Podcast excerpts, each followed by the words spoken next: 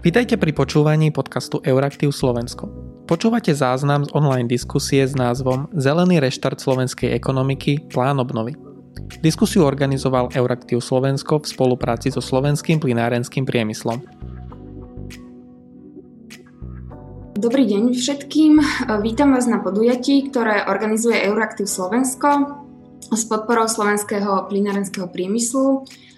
Moje meno je Irena Jenčová, som redaktorkou portálu a venujem sa oblastiam energetiky a životného prostredia.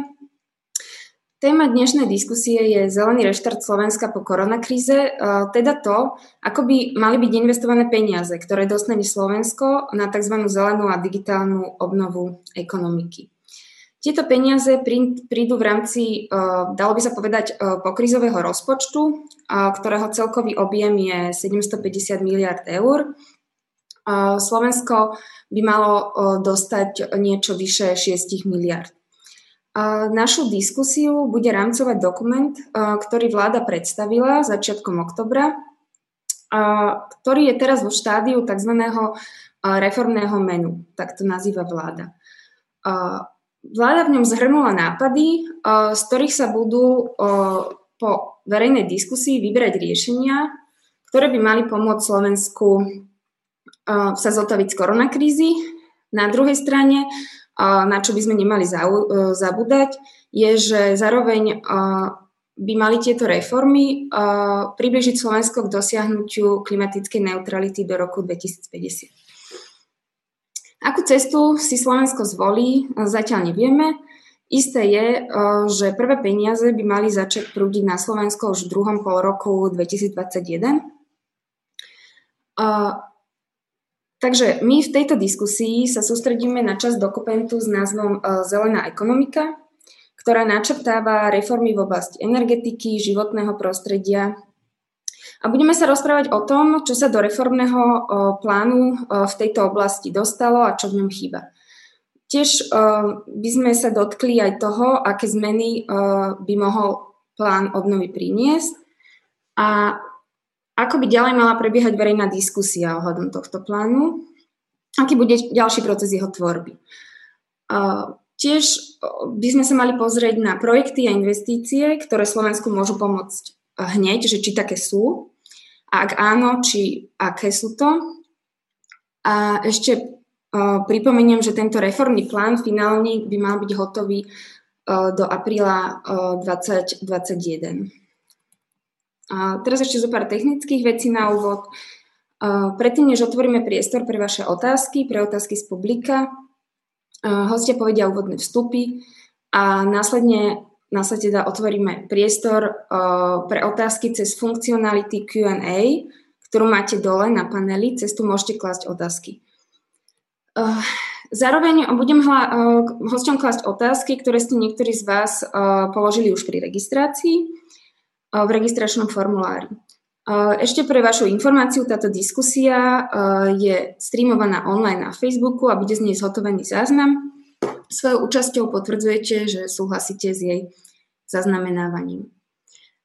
Teraz mi dovolte privítať hosti dnešnej diskusie. Máme tu pani Liviu Vašákovú, poradkyňu predsedu vlády pre zelenú ekonomiku a plán obnovy. Dobrý deň. Dobrý deň, prajem všetkým. Ďalej tu máme pána Richarda Filčáka z Prognostického ústavu SAV. Dobrý deň. Dobrý deň, prajem. Pozvanie prijal aj pán Richard Kvasňovský, výkonný riaditeľ Slovenského plinárenského a naftového zväzu. Dobrý deň, pán Kvasňovský. Dobrý deň želám všetkým. A pani Lucia Sabová z iniciatívy Znepokojené matky, ktorá dnes bude hovoriť za environmentálne organizácie, ktoré vydali odporúčania a pre projekty Zeleného reštartu Slovenska. Dobrý deň. Dobrý deň, prajem. Podľa Európskej komisie by masívne investície na oživenie ekonomiky nemali prebiehať na úkor zelených cieľov alebo environmentálnych cieľov. Naopak, tie by mali byť kľúčovým prvkom obnovy po koronakríze. Teda takú aspoň má predstavu Európska komisia. Podpredseda Európskej komisie pre zelenú dohodu, Franz Timmermans, sa dokonca vyjadril, že jednoducho si nemôžeme dovoliť tieto peniaze investovať do projektov, ktoré budú o 10 až 15 rokov zastaralé, lebo je veľmi pravdepodobné, že takáto výnimočná príležitosť posunúť skokovo Európsku úniu vpred a pripraviť ju na dôsledky klímy sa v budúcnosti už opakovať pravdepodobne nebude. Prvá otázka by smerovala na pani Liviu Vášákovú, ktorá je osoba viac než povolaná na to, aby nám povedala, aké sú základné priority časti Zelená ekonomika, keďže uh, bo, koordinovala tvorbu tohto dokumentu. A uh, čo ma ale zaujíma, pani Vašáková, je uh, nielen akoby vymenovať tie priority a uh, vlastne aký je ten obsah, lebo uh, verím tomu, že uh, aj účastníci, aj panelisti uh, obsah poznajú, ale skôr by nás, alebo mňa zaujímalo, aké že podľa čoho ste vyberali tie oblasti, ktoré sa tam nakoniec ocitli, aký bol teda kľúč k ich výberu? Ďakujem veľmi pekne v prvom rade za organizáciu takejto diskusie, čo si myslím, že bude veľmi prínosné. Nielen tak pre tých ľudí, čo to píšu, ale myslím si, že pre celú slovenskú spoločnosť. Zároveň by som chcela na začiatok povedať pár bodov, ktoré veľmi rezonujú vo verejnej debate a možno vlastne nie úplne, by som povedala, zodpovedajú tej realite. Veľmi veľa sa hovorí napríklad o termíne 15. október a že dovtedy je potrebné poslať nejaký draft a viac menej tento termín už prešiel. Takže by som chcela povedať, že jediný záväzný termín, aj ste to pani Jenčka veľmi dobre uviedli, tak je ten 30. apríl 2021 a toto je termín, na ktorý vlastne my sa upíname, že treba pripraviť kvalitný draft, ktorý reflektuje presne tak na zelené priority, ako aj na priority digitalizácie a na priority odporúčania Európskej komisie pre Slovensko. Ďalšiu oblasť, čo ste spomenuli, tak to je oblasť vlastne tých 6 miliard, ktoré pôjde na plán obnovy. Ja si myslím, že celá debata by mala byť rámcovaná širšie. My tu nemáme len plán obnovy, máme tu aj zdroje, ktoré sú nevyčerpané eurofondy, máme tu React EU, ktorom sa teraz hovorí. Máme tu vlastne potom nové programovacie obdobie, predpokladám, že aj pán Filčák sa k tomu bude neskôr vyjadrovať, keďže sa do veľkej miery podiela aj na príprave priorit pre nové programovacie obdobie. A potom máme tu fondy, ktoré sú priamo administrované s Bruselom. To je napríklad Connected Europe Facility, to sú programy na podporu vedu, výskumu a inovácií, ako je Horizon Europe. Je to napríklad modernizačný fond, inovačný fond. Takže celá tá debata, keď sa vlastne ako upína len na plán obnovy, tak si myslím, že nepokrýva celú tú dimenziu možností a prostriedkov, na ktoré ako Slovensko a ako zelená ekonomika sa môžeme pozerať. Takže len toľko, ako by som chcela povedať na úvod k týmto bodom, čo považujem za dôležité. Teraz k dokumentu Moderné a úspešné Slovensko. Je to dokument, ktorý vznikol ako práca analytikov na ministerstve financí za účasti asi 100 expertov z rôznych oblastí. A naozaj si myslím, že tento dokument po analytickej stránke tak zodpovedá, aby som povedala, vysokým štandardom, ktoré sú kladené tak na analytickú prácu, ako, ako aj na, by som povedala, hodnotenie toho, čo Slovensko v súčasnosti v oblasti reforiem a investícií potrebuje. Ako už ste správne povedali, tento dokument sme rozdelili na 8 častí a jedna z nich je zelená ekonomika, čo je hlavnou témou dnešnej debaty. Tejto časti sme našli také tri veľké priority. Je to energetika, životné prostredie a doprava. Prečo sme k tomu pristúpili takto? Pozerali sme sa v podstate na existujúce politiky, pozerali sme sa na rozdelenie emisí, pozerali sme sa na odporúčania Európskej komisie. A na základe tohto, toto bolo také, aby som povedala, že riešenie, ktoré nám umožnilo akoby širšie koncipovať niektoré politiky, ktoré sme. V oblasti energetiky je to teda hlavne energetická efektívnosť. Tam veľká téma, ktorá prichádza aj z Bruselu, sú renovácie budov, hĺbkové renovácie budov. Keď hovoríme o komplexnej renovácii, treba sa zamýšľať nad tým, ako reformovať ten systém, aby sme sa k tomuto vedeli dostať. Nejaké integrované schémy podpory. Pozrieť sa aj na strane vlastne tých zadávateľov, či nie je možné tento proces zlepšiť a nejakým spôsobom vlastne poskytnúť akoby aj ľuďom, ktorí zadávajú tieto veci, optimalizáciu procesov. Ďalšia veľká časť sú obnoviteľné zdroje energie, energetická regulácia. Slovensko vlastne má ambíciu sa dostať na vyššiu úroveň obnoviteľných zdrojov, avšak toto nestačí z hľadiska Európskej komisie, ktorá Slovensku predpísala ďaleko vyšší cieľ. Zároveň sme svedkami toho, že dekarbonizačná agenda napreduje. Európska komisia v septembri predstavila navýšenie cieľa z 40% emisí do roku 2030 na 55. Toto ešte nebolo reflektované pri písaní dokumentu, kde veľká časť vlastne prebehla v auguste a začiatkom septembra. Takže toto je naozaj niečo, na čo sa budeme musieť hlbšie pozrieť.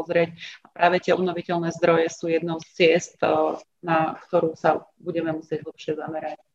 V oblasti dekarbonizácie priemyslu, podpora alternatívnych palív. Sú to všetko veci, kde Slovensko ako priemyselná veľvosť 50 eh, našich emisí je z priemyslu.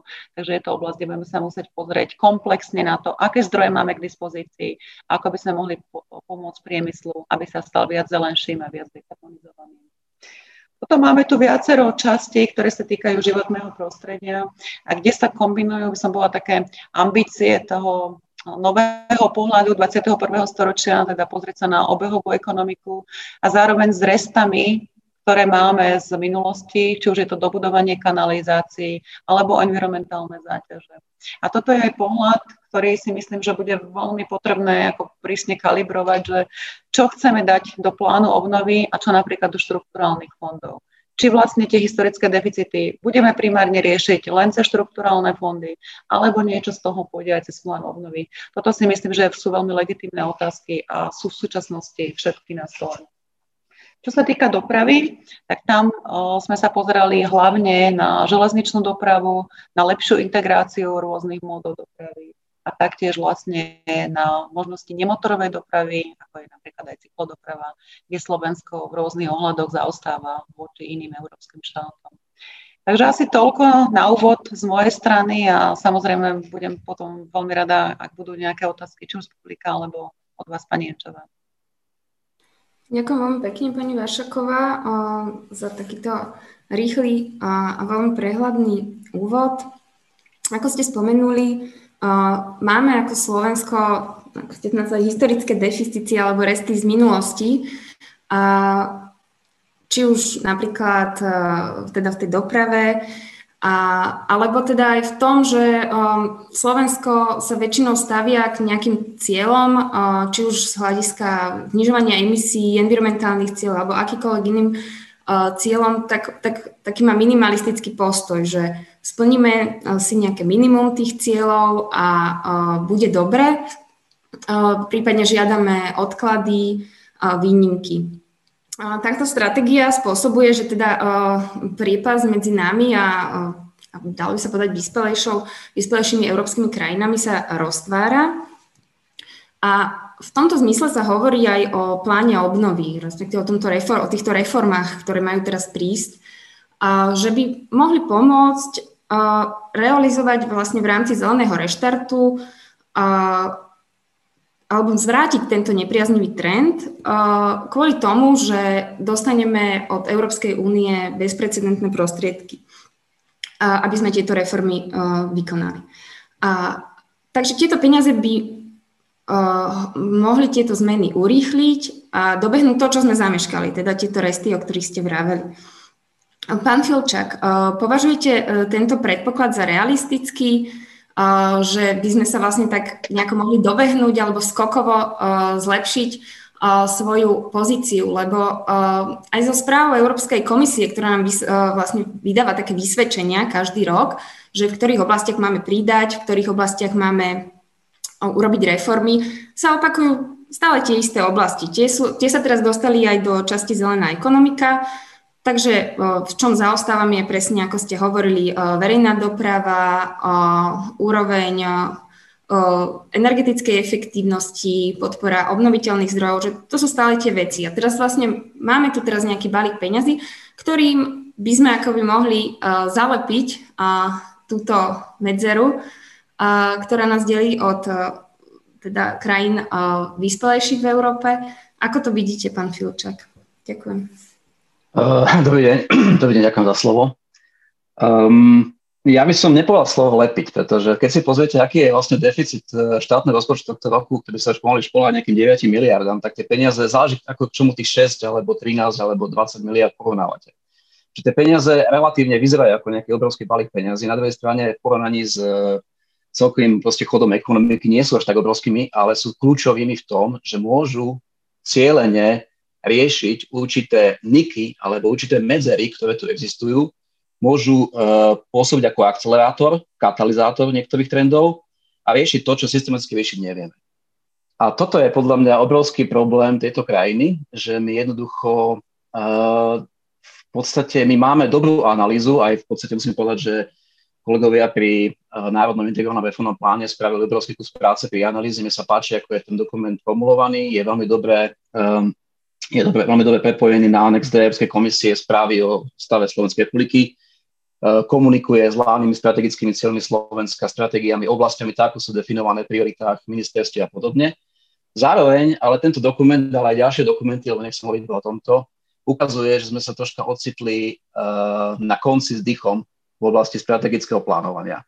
My jednoducho vieme povedať, čo uh, momentálne je technický problém, ale keby som to mal dať do také roviny nejakého koncepčného rámcu alebo nejaké vízie, čo vlastne chceme riešiť, tak tam Slovenská republika dlhodobo, dlhodobo zaostáva. My jednoducho pri takýchto technicko realizovaných opatreniach, a teraz hovorím aj do vlastných rádok, pretože sa podielam na partnerskej dohode, kde je veľmi podobné, nebudeme schopní dosiahnuť uhlíkovú neutralitu nie že v horizonte roku 2050, ale roku 2100.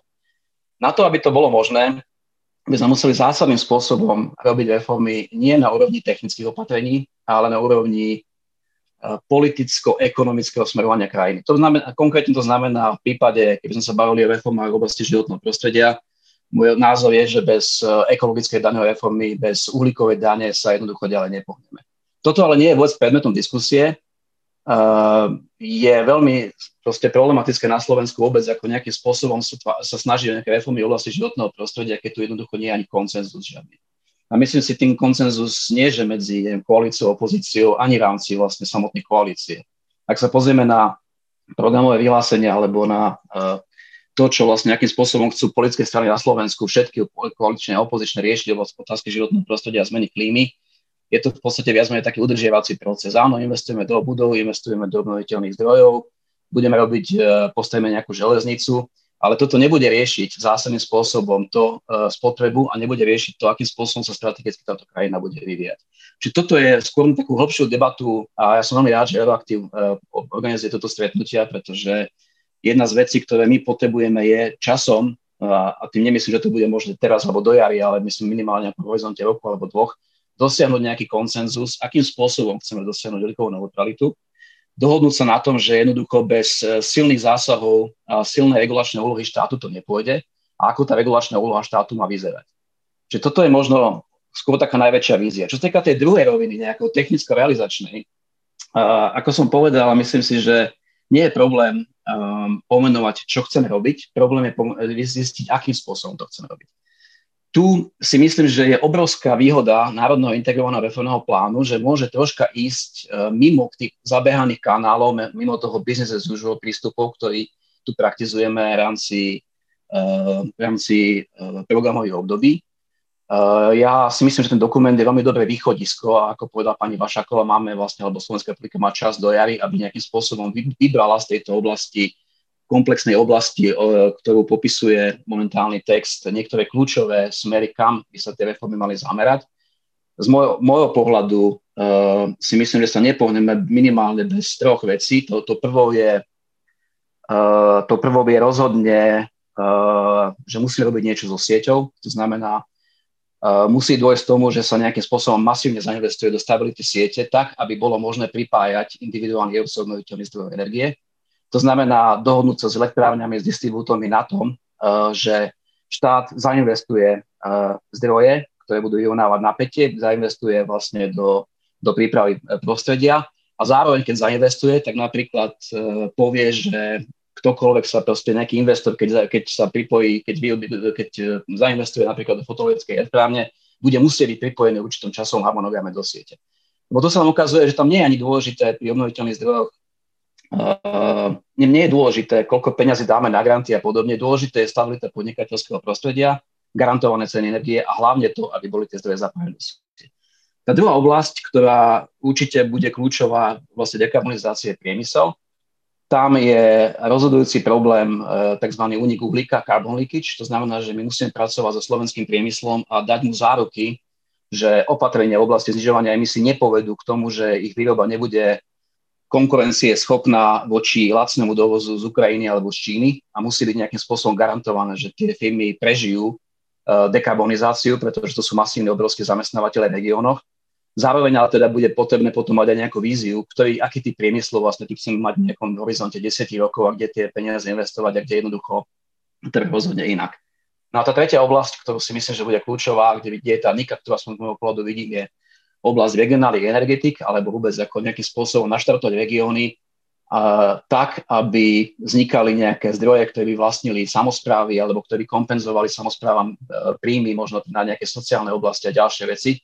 Čo sa týka ďalšej oblasti, že akékoľvek investície do dekarbonizácie životného prostredia uh, musia byť uh, nejakým spôsobom kompenzované cez sociálne opatrenia tak, aby tá dekarbonizácia neviedla k e, sociálnym tlakom. My vidíme, čo sa dialo vo Francúzsku, keď e, Macronová vláda za, začala reformu a zdanila uhlíkové, zdanila vlastne paliva, e, teda naftu a benzín, čo viedlo k protestom žltých hviezd a to je príklad zlej praxe, kedy štát zavedol už tie reformy, ale nemal premyslené, aké to bude mať dopady na sociálne zraniteľné skupiny obyvateľstva. Čiže z tohto vlásku ja si myslím, že je plán, národný integrovaný reformný plán, uh, skvelý nástroj, ako Eh, vybrať určité oblasti, kde sa dá cieľnými investíciami obísť eh, tá štruktúra súčasná, ktorá zadržiava alebo znižuje efektívnosť eh, implementácie projektov podporených z európskych fondov. A ja, moje, také, moje, moje, moje, môj pohľad na to by bol skôr ten, že namiesto nejakého veľmi širokého záberu, keď teraz z toho širokého záberu niekoľko kľúčových priorít, ktorí mohli spraviť zmenu minimálne nejakom strednodobom a nekrátkodobom horizonte. Takže možno toľko na úvod a potom tie ďalšie veci zhrnúť na diskusii. Ďakujem veľmi pekne, pán Filčák. Nadviažem na ten bod, ktorý ste hovorili o slovenskom priemysle, lebo naň teda um, kladú, kladie aj klimatické cieľe zelené dohody, aj teda plánovaná dekarbonizácia hospodárska dá veľké nároky. A každopádne aj cieľe uhlíkovej neutrality budú mať obrovské a významné dôsledky na tento sektor. Na druhej strane Európska komisia s priemyslom ráta ako významným hráčom v rámci ekonomiky EÚ a plánuje cez rôzne nástroje, aj teda cez plán obnovy, ako to vidíme v tomto našom slovenskom návrhu Národného plánu reforiem, podporiť ho. Čo sa týka využívania fosílnych palív, Vidíme, že aj v dôsledku rôznych politík, cieľov spotreba uhlia klesa a tiež ropa pocitila veľký, teda významný dopad v priebehu pandémie COVID na vývoj cien. Čo sa týka zemného plynu, tam je situácia trošku iná. Európa s ním ráta ako pre, s prechodovým palivom, pre dosiahnutie dekarbonizácie. Na druhej strane, keď sa pozrieme na scenáre, ktoré nás majú doviesť k uhlíkovej neutralite do roku 2050, vidíme, že proste tá tendencia využívania plynu je klesajúca. Môžu za to teda sa znižujú teda vo všetkých scenároch. Svoj podiel na to má elektrifikácia, znižujúce sa ceny obnoviteľných zdrojov, zvyšovanie energetickej účinnosti, aj ako ste už aj vy zmienili, prepojenosť energetických sietí. To vyvoláva otázky týkajúce sa riadenia prechodu na uhlíkovú neutralitu. Preto by som sa chcela, pán Kvásňovský, spýtať, že ako vidíte vy ako sa bude transformovať plynárenská infraštruktúra a čo to znamená pre dnešné rozhodnutie, pre dnešné rozhodnutia o investíciách. A, a vlastne keď, máte, keď, keď je tu táto vízia toho postupného, v dlhodobom horizonte postupného útlumu plynu. Pán Kvasňovský? Áno, ďakujem pekne za otázku. Počujeme sa? Halo? Áno, počujeme, všetko v poriadku. No, v prvom rade by som sa chcel eh, veľmi pekne poďakovať eh, za možnosť vystúpiť v tejto debate a byť jej súčasťou. My si myslíme, že verejná diskusia o takom dôležitom dokumente, ako je Národný integrovaný reformný plán, je určite na mieste a sme veľmi radi, že aj vy ju sprostredkúvate. Eh, ešte predtým, ako zodpoviem tú vašu otázku, možno v krátkosti k tomu e, národnému plánu, by som sa určite pripojil k názoru pána Filčaka, že je to dokument, ktorý je veľmi dobrým východiskom na ďalšiu debatu a na ďalšiu tvorbu e, politík. Pani Vašaková zmieňovala, že dokument sa tvoril v prostredí, keď sa očakávalo zníženie emisí na úrovni 40% do roku 2030, ten cieľ sa posunul na 55% Z nášho pohľadu je to dosiahnutelný cieľ a k tomuto cieľu určite minimálne na toto jedno desaťročie vie veľmi dobre pomôcť aj plinárenstvo ako také a plinárenská infraštruktúra, pretože kľúčovou témou v súčasnosti je povedzme zlepšenie e, kvality ovzdušia na Slovensku, za čo sme napomínaní Európskou komisiou pravidelne. A tu je dôležitá úloha nahradenie e, uhlia e, menej emisnými alternatívami. A v tomto období z nášho pohľadu ten zemný plyn môže zohrať veľmi pozitívnu úlohu. Ako ste hovorili, je uznaný ako prechodové palivo. Zemný plyn dokáže v porovnaní s, povedzme, s uhlím produkovať viac ako 50% menej oxidu uhličitého, ale najmä, a čo je problém Slovenska, je znečistenie jemnými prachovými časticami PM2,5 a PM10 a tam je tá produkcia pri zemnom plyne až o takmer 100%, 100% nižšia, čiže takmer, takmer nulová. A toto je pre nás dôležité, že je to premietnuté v určitých opatreniach eh, toho národného integrovaného reformného plánu. Týka sa to povedzme výmeny kotlov na pevné palivo, kde sa v tom pláne píše, že až 80 tisíc kotlov by sa malo vymeniť za nízkoemisné alternatívy. Vieme, že na Slovensku zhruba 350 tisíc domácností používa e, pevné paliva na vykurovanie a zhruba 120 tisíc kotlov je starších ako 30 rokov. To znamená, že tých 80 tisíc je dobrý základ, ale určite v tom treba pokračovať aj ďalej. Eh, jednoznačne oceňujeme aj to, že medzi prioritou je eh, vyššia energetická efektívnosť budov.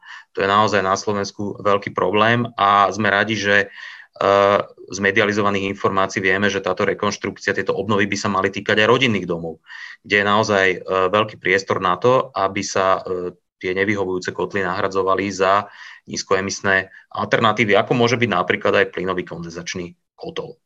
A Rád by som eh, sa pristavil aj pri tom, že v tom národnom integrovanom reformnom pláne sa nachádza aj podpora alternatívnych palív pri doprave na roky 2021 až 2026, kde je vyčlenený balík zhruba 100 miliónov eur. V minulých rokoch sme videli, že táto podpora sa týkala väčšinou e, elektromobility. My sme boli radi, keby sa rozšírila aj na iné možnosti. Ministerstvo hospodárstva e, rozvíja alternatívy a podporu vodíkovej mobility, čo si myslíme, že je určite dobrý smer, ale ktorý si vyžiada ešte dlhší čas vzhľadom na to, že tie, tie, tie procesy a technológie ešte nie sú konkurencieschopné, ale je tu na mieste využitie stlačeného a skvapalneného zemného plynu, ktorý dokáže výrazným spôsobom vyčistiť ovzdušie v našich mestách. A k tej vašej otázke, že akým spôsobom sa teda plynárenstvo pripravuje na tú dekarbonizáciu, tak e, je tam evidentný smer, e, ktorý je viditeľný z Európskej únie, e, a to je vodíková stratégia, kde jednoducho tá budúcnosť je postavená na tzv. zelenom vodíku. Jeho výroba a produkcia v súčasnosti ešte nie je dostatočne konkurencieschopná, ani ten trh nie je rozvinutý, ale určite je to smer, kde sa aj z hľadiska plinárenstva pozeráme, že e, je to perspektívna oblasť. E, na Slovensku sa rozvíja viacero projektov v tejto, čo sa týka vodíka. Jednak uskladnenie vodíka, čo je do budúcnosti veľmi dôležité ako uskladnenie nosiča energie. A rovnako aj projekty týkajúce sa distribúcie vodíka a prepravy vodíka na väčšie vzdialenosti, pretože Európska únia počíta v roku 2030 s produkciou zhruba 40 gigawatov, ktorá by sa teoreticky mohla dovážať do Európskej únie jednak zo Severnej Afriky a jednak z Ukrajiny. A ďalším dôležitým zdrojom dekarbonizácie je biometán, ktorého potenciál na Slovensku je asi taký, že predovšetkým v oblastiach centrálneho zásobovania teplom by mohol významným spôsobom pomôcť k dekarbonizácii a ten potenciál je, že by mohol nahradiť zhruba do roku 2030 na 30% alebo do 30 aj využívanie zemného plynu. Ďakujem veľmi pekne. Pán Kvasňovský, slovo by som teraz dala Lucii Sabovej, ktorá reprezentuje environmentálne organizácie a iniciatívy, ktoré ešte na jar, keď sa o pláne obnovy začalo v Európskej únie na Slovensku hovoriť, prišla táto iniciatíva s návrhom nielen na dialog, ale aj s takým zásobníkom návrhmi zelených riešení, ktoré by mohli priniesť, citujem, dlhodobú stabilitu a udržateľné smerovanie. Pani Sabová, ako, ako reflektujete súčasný, teda ten návrh dokumentu Zelená ekonomika? Odpovedá, odpovedá na výzvy, ktoré, ktoré nám kladie teda už nastupujúca a prebiehajúca klimatická kríza? Pani Sabová, ďakujem. Ďakujem veľmi pekne. Tak v prvom rade treba si povedať, že naozaj my by sme potrebovali v tejto fáze taký ten komplexný pohľad a myslím si, že ten dokument sa o to pokúsil. My sme sa presne tak na jar vlastne s viacerými organizáciami rozhodli, že tu, tie skúsenosti, ktoré tie organizácie majú v rôznych oblastiach, prenesieme, ponúkneme ako riešenia, ktoré sa vedia implementovať, sú pripravené, sú aj zdokumentované, ako také inšpirácie na to, že ako sa dá táto krajina zmeniť.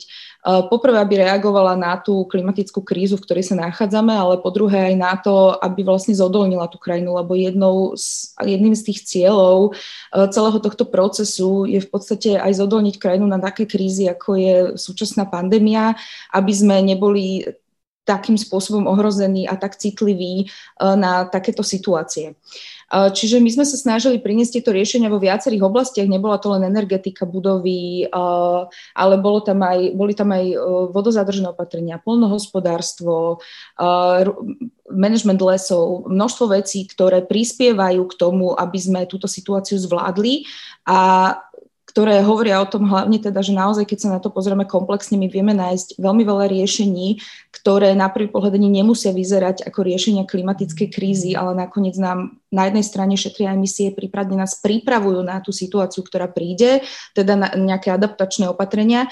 A na druhej strane zároveň vedia pomáhať rozvoju ekonomiky, regionálnemu rozvoju, vedia prinašať veľké množstvo pracovných miest to, čo podľa mňa my teraz potrebujeme, je e, v podstate, to, to súhlasím s pánom Filčakom, je zmeniť náš pohľad na to, ako v tej spoločnosti fungujeme, ako prístupujeme k využívaniu zdrojov a čo sú pre nás priority a ako to spraviť tak, aby naozaj v konečnom dôsledku uh, tie riešenia končili v benefitoch pre ľudí uh, v tejto krajine, ale nielen v tejto krajine. Uh, Tuto je to veľmi dôležité, pretože ak budeme robiť len nejaké také oklieštené čiastočné technické riešenia, tak nám naozaj hrozí, že ľudia sa budú dostávať do horšej sociálnej situácie a to jednoznačne nechceme, aby boli viacej ohrozovaní.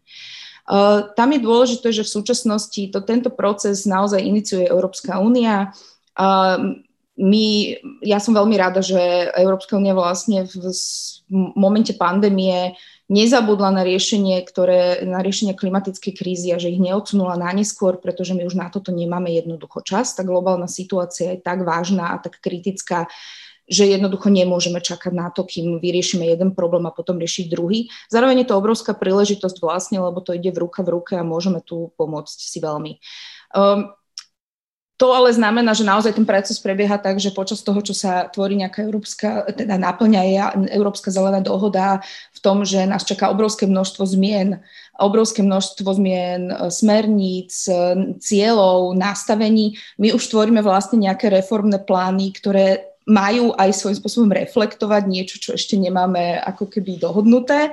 Čiže ten proces je náročný a rýchly A tuto si myslím, že, že pre nás by bolo veľmi dôležité, aby sme sa pozerali naozaj komplexne na to. To znamená, že nielen na ten plán obnovy, ale na to, čo my vlastne v tej krajine chceme zmeniť a potom hľadať tie spôsoby, čo má ísť prvé, ako to má po sebe následovať, z ktorých tých fondov, ktorá tá časť sa dá jej pomôcť, aby sa naplnila, ako to spraviť čo najefektívnejšie najlepšie a v našej situácii aj tak, aby sme to dokázali potom využiť tie prostriedky, lebo s týmto máme, ako pani Vašaková hovorila, obrovský problém, čiže to je naša veľká obava, že toho nebudeme nakoniec schopní. E, ten národný plán, e, teda ten e, ten dokument Moderné Slovensko vlastne obsahuje viaceré tie opatrenia, ktoré sme navrhovali, čo sme veľmi radi teraz je ešte podľa mňa aj také trošku možno predčasné vo veľa z nich hodnotiť, že e, či je všetko dobré alebo zlé, lebo veľmi veľa závisí od toho, ako budú nakoniec implementované, ako sa možno upravia niektoré ciele, ktoré tam sú, aby boli komplexnejšie a pozerali sa na celý obrázok. E, nachádzame tam aj veci, ktoré nie úplne sa nám zdá, že sú niečím novým. V niektorých oblastiach, napríklad v odpadoch, je to tak, že, že to len sme zopakovali tie, to už, čo sme si hovorili dávnejšie a nie je to až tak veľmi reformné, je to, je to ale platí asi to, že máme tu nejaké resty a potrebujeme ich naplňať.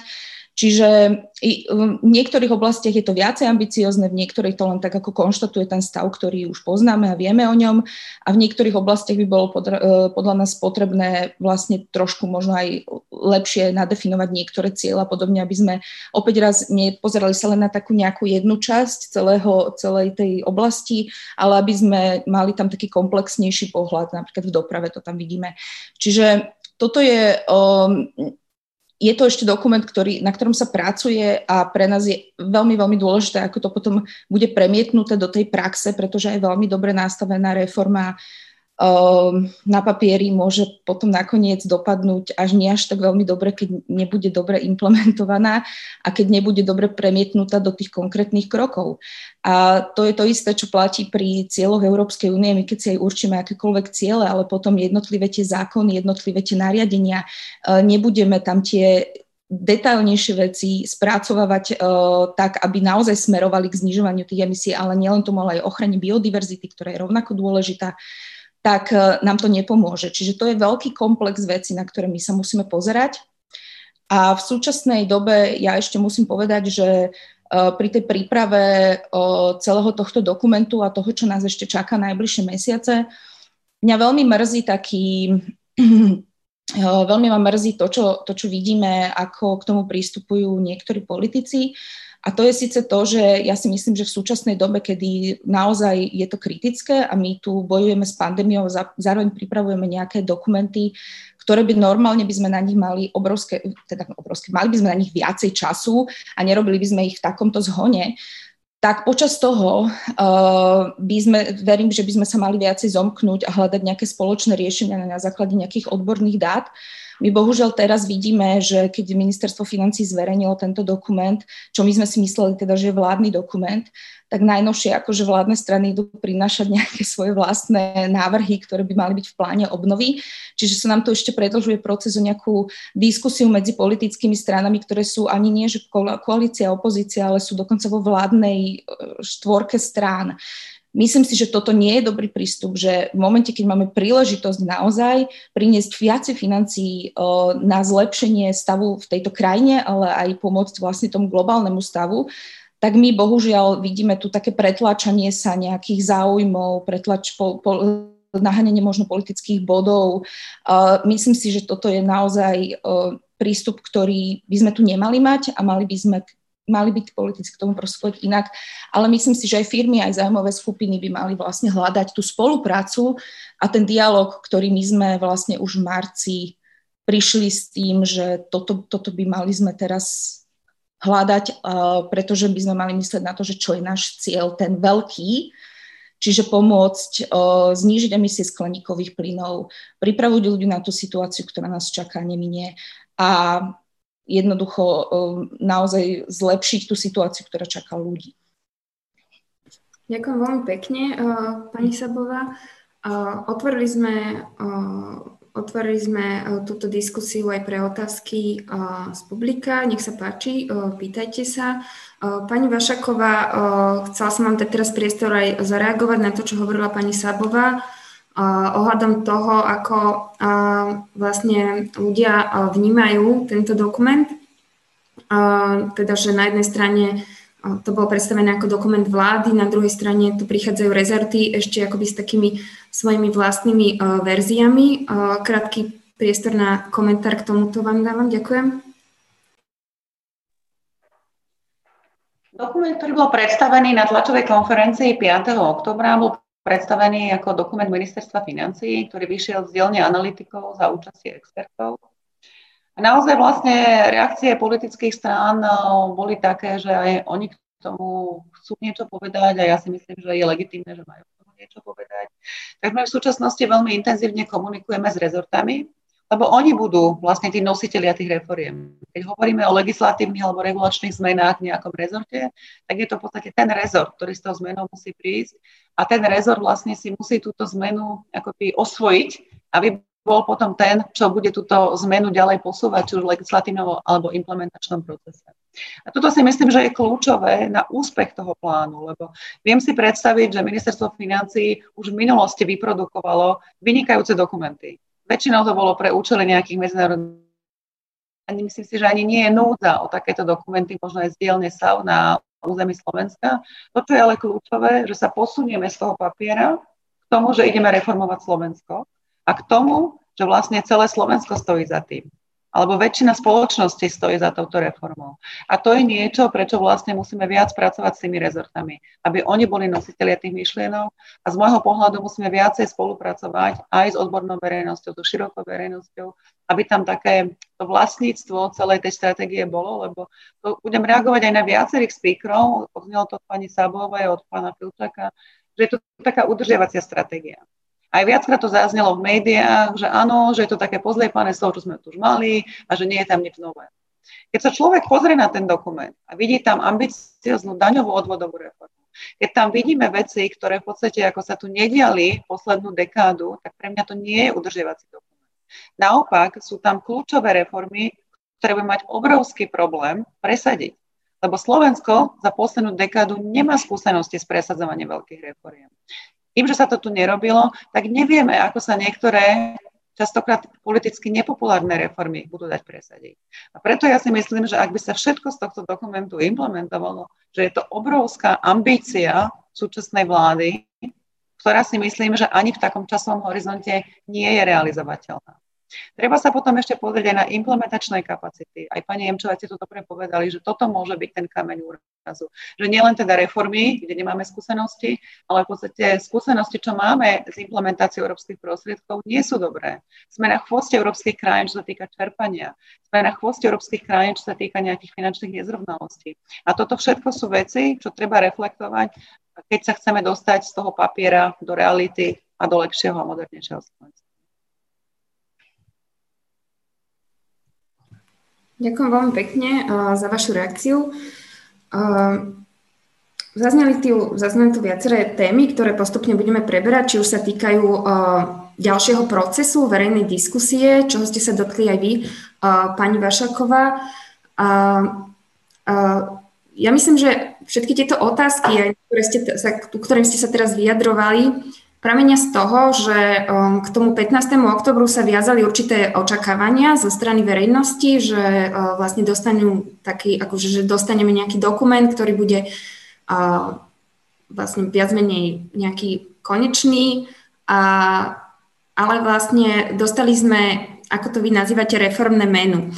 To znamená obrovské množstvo uh, možností, z ktorého sa teraz vlastne sa to bude pravdepodobne zužovať po nejakej diskusii s rezortami a po verejnej diskusii. E, na druhej strane e, tie zdroje, aj keď pokombinujeme zdroje z ostatných, z ostatných možností financovania, nie sú, nie sú dostatočné jednoducho, aby sa financovali všetky možnosti, aj technologické, mnohé napríklad retrofitting plinárenskej infraštruktúry je extrémne náročné finančne utiahnuť. To som dala ako príklad. ako to teraz bude, podľa čoho, akoby kto, kto určí, alebo ako to sa, to sa ude nejakým spoločenským konsenzom, táto, tento výber, podľa čoho sa budú prioritizovať vlastne tie reformy. Keďže jednoducho súkromné aj verejné zdroje asi nie sú bezodné. Mali by byť nejaké kritéria, kritéria environmentálnej udržateľnosti. Kľudne sa môžete aj ostatní vyjadriť, teda asi na pani Vašakovú, ale kľudne aj ako to vidia ostatní speakery by sme radi počuli. Ďakujem. Dobre, ja začnem tým prvým bodom, čo ste spomínali, že tu boli určité verejné očakávania ohľadom toho termínu 15. október a naozaj si myslím, že toto aj v mediálnom a v verejnom priestore dosť rezonovalo. Tam, ako som už spomínala, jediný právne záväzný termín je ten 30. apríl, a kde tvrdo pracujeme, aby sme mali kvalitný dokument v súlade s požiadavkami Európskej komisie. Zároveň chcem povedať, že Slovensko bolo jedna z prvých krajín, ktoré začalo komunikovať neformálne s Európskou komisiou, začalo komunikovať testovať už eh, v auguste tohto roka. A naozaj podľa aj mojich interných informácií sme boli jedna z prvých krajín. A takýto kontakt my si udržiavame približne na týždňovej báze na rôznych úrovniach Európskej komisie. Podpredseda vlády a minister financí Heger bol napríklad túto stredu na stretnutí v Bruseli, kde sa stretol s podpredsedom Európskej komisie pánom Dobrovskisom. A zároveň boli aj nejaké technické stretnutia na úrovni task force práve pre tento plán obnovy. Takže určite vlastne ako tie očakávania, ktoré sa spájali s tým 15. oktobrom, si myslím, že neboli úplne nereálne a my sa naozaj snažíme veľmi pravidelne niektoré veci odkomunikovať s Európskou komisiou, aby sme potom vedeli poskytnúť aj rezortom, aj do verejnej debaty informácie, ktoré sú záväzné a ktoré vlastne vedia odpovedať na niektoré, na niektoré podnety, ktoré prichádzajú. Na, úrovni, na tej európskej úrovni v podstate my nemáme finálne dokumenty. Tieto dokumenty sa stále vyvíjajú, došlo k určitému kompromisu na úrovni rady, zároveň bude musí prebehnúť ešte rokovanie s Európskym parlamentom. Takže vlastne všetky materiály, s ktorými my pracujeme, v súčasnosti nie sú ešte právne záväzné a môže tam dochádzať k nejakým zmenám. Takže to by som aj chcela povedať, že na tie očakávania verejnosti aj my častokrát prichádzame s tým, že tento týždeň sa nám výrazne zmenila paradigma, napríklad to, že či do zelenej ekonomiky môžeme zahrňať aj environmentálne ciele, alebo tam budú len klimatické ciele. Toto sú veľmi výrazné zmeny, s ktorými my pracujeme a kde zároveň aj tie odpovede z Európskej komisie prichádzajú len postupne. Takže preto si myslím, že k tomu 15. oktobru bolo veľmi ťažké doručiť nejaký dokument a zároveň je podľa mňa akoby to očakávanie, že do toho 30. apríla to môžeme spraviť lepšie, úplne realistické a chcela by som, aby vlastne aj tento argument e, veľmi odznieval v tej, v tej verejnej debate. To, čo ste povedali, že aký bude teraz ten ďalší proces, a aký vlastne bude hlavne proces prioritizácie na základe toho reformného menu, to je vlastne ten dokument eh, Moderné a úspešné Slovensko. Aj zároveň sa dotkli napríklad teplárenstva, že akým spôsobom vlastne pristúpiť eh, k, k sektorom, ktoré sú často finančne náročné a aj keby sme zobrali všetky tie prostriedky, tak uh, by to nestačilo. Tu by som chcela zdôrazniť, že plán obnovy je dokument, ktorý by mal spájať reformy s investíciami. A myslím si, že mali by prichádzať asi aj v tomto poradí. To znamená, keď hovoríme o sektore teplárenstva, ktoré má zastaralú reguláciu, možno na úrovni 19. 20. storočia, tak je veľmi ťažko očakávať, že do takéhoto sektora, aj keď nalejete investície, tak sa tam veľa vecí zmení. Takže presne by som povedala, že treba sa pozrieť na to, čo vieme spraviť v legislatívnej a regulačnej oblasti, aby sme nastavili ináč pravidlá a potom vlastne nalejme investície na to, aby sme tam podporili tie nové smery. V prípade teplárenstva si myslím, že regulačný úrad veľmi jasne nastavil svoje priority, že by chcel zmeniť reguláciu v teplárenstve, aby vlastne tam mohlo byť lepšie zapájanie obnoviteľných zdrojov energie, aby zároveň celý tento sektor sa zmodernizoval. Ministerstvo hospodárstva má v súčasnosti na stole transpozíciu balíčka čistá energia pre všetkých Európanov. A toto je balíček, ktorý výrazným spôsobom zmodernizuje celý sektor elektroenergetiky, ale si myslím, že aj ďalej. A toto je vlastne niečo, s čím treba pracovať, že toto bude naše nové prostredie. A poďme sa teraz pozrieť na plán obnovy, poďme sa pozrieť na nové programovacie obdobie, poďme sa pozrieť na Just Transition Fund, prípadne tie iné fondy, ktoré prichádzajú priamo z EÚ, ako by sme tieto investície mohli napasovať už na to nové prostredie. Ďakujem veľmi pekne, pani Vašaková. Niekto, na, ešte reakcia na tie kritéria, že či by napríklad to, to, keby sme určili, že investície budú vyberané podľa environmentálnych kritérií, respektíve aj z Európskej komisie máme tzv. do no significant harm princíp, to znamená vyberať investície podľa toho, aby nepoškodil 5 zo 6 environmentálnych cieľov. Ako, ako to vidíte, pán Filčák? Kritéria by bolo? Tak kritéria určite pomohli, ale myslím, že tie kritéria vlastne vo, vo svojej podstate sú už vlastne zakotvené aj v tom reformnom pláne. Uh, takisto ministerstvo financí vypracovalo uh, svoje nejaké kritéria pre investície hľadiska, hľadiska štruktúrnych fondov pre ďalšie programové obdobie. Tam si myslím, že uh, je možný nejaký politický kontenzus, čo by malo byť prioritné a, a takisto to je otázka priorít, ale otázka alokácií, na čo dáte vlastne viac peňazí načate menej peniazy, pretože niektoré z tých opatrení môžu byť uh, relatívne lacné, ale môžu mať veľký impact. Na, naopak niektoré ďalšie, ako napríklad budovy budov, tie sú veľmi náročné ekonomicky a je tam aj vysoký impact, ale tiež v nejakom dlhodobejšom horizonte. Takže ten proces asi bude takto pokračovať. Ďakujem. Pán Kvasňovský, hovorilo sa o, o tom, že jedna z takých hlavných um, priorit uh, v oblasti plinárenstva, ktorý si táto časť uh, zelená ekonomika kladie, je vlastne uh, výmena plynových kotlov. Myslíte si, že, alebo teda je to otázka ako ľudia aj na ostatných speakerov, že takéto partikulárne opatrenie bude, má význam, ak sa najprv alebo zároveň neurobia aj opatrenia uh, na lepšiu Eh, energetickú účinnosť eh, či už tepelných rozvodov, ktoré sú v zlom stave na Slovensku, alebo teda aj samotných tých budov, že neprebieha, nepredbieha napríklad takáto priorita, napríklad tú prioritu energetickej efektívnosti, že čo ja vidím, že tam možno chýba trošku v tom, v tej zelenej ekonomike, v tom, tej časti zelenej ekonomike je taká nejaká hierarchia opatrení. Ako to vidíte, pán Kvasňovský? Ďakujem. Ja si myslím, že tieto ciele nie sú v žiadnom protiklade. Oni sa dajú, dá sa povedať, do nich investovať priebežne. Čo sa týka výmeny kotlov, možno, že je to o niečo jednoduchšie a rýchlejšie riešenie. Hovorí sa aj o tom, že takáto výmena by mala byť napríklad podmienená aj tým, že aby, aby sa vykonala predtým investícia do, do obnovy budov. Myslím si, že toto by sa dalo veľmi dobre, veľmi dobre zladiť. Ale ja by som sa ešte rád vrátil k tým, k tým kritériám, lebo o jednom sa tu nehovorilo, ktoré si myslím, že môže byť dôležité.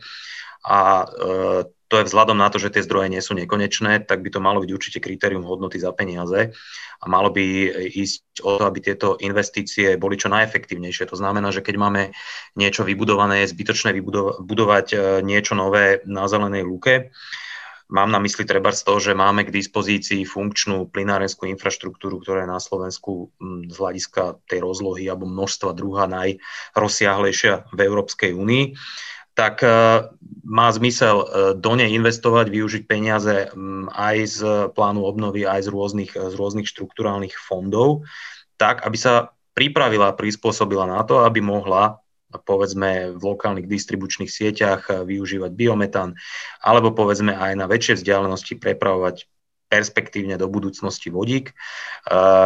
Hovorím perspektívne do budúcnosti, lebo tieto plány sú stále ešte len, eh, dá sa povedať, v papierovej podobe. A ešte by som možno v tejto súvislosti spomenul jednu analýzu spoločnosti Dednorske Veritas, ktorá porovnávala dva modely.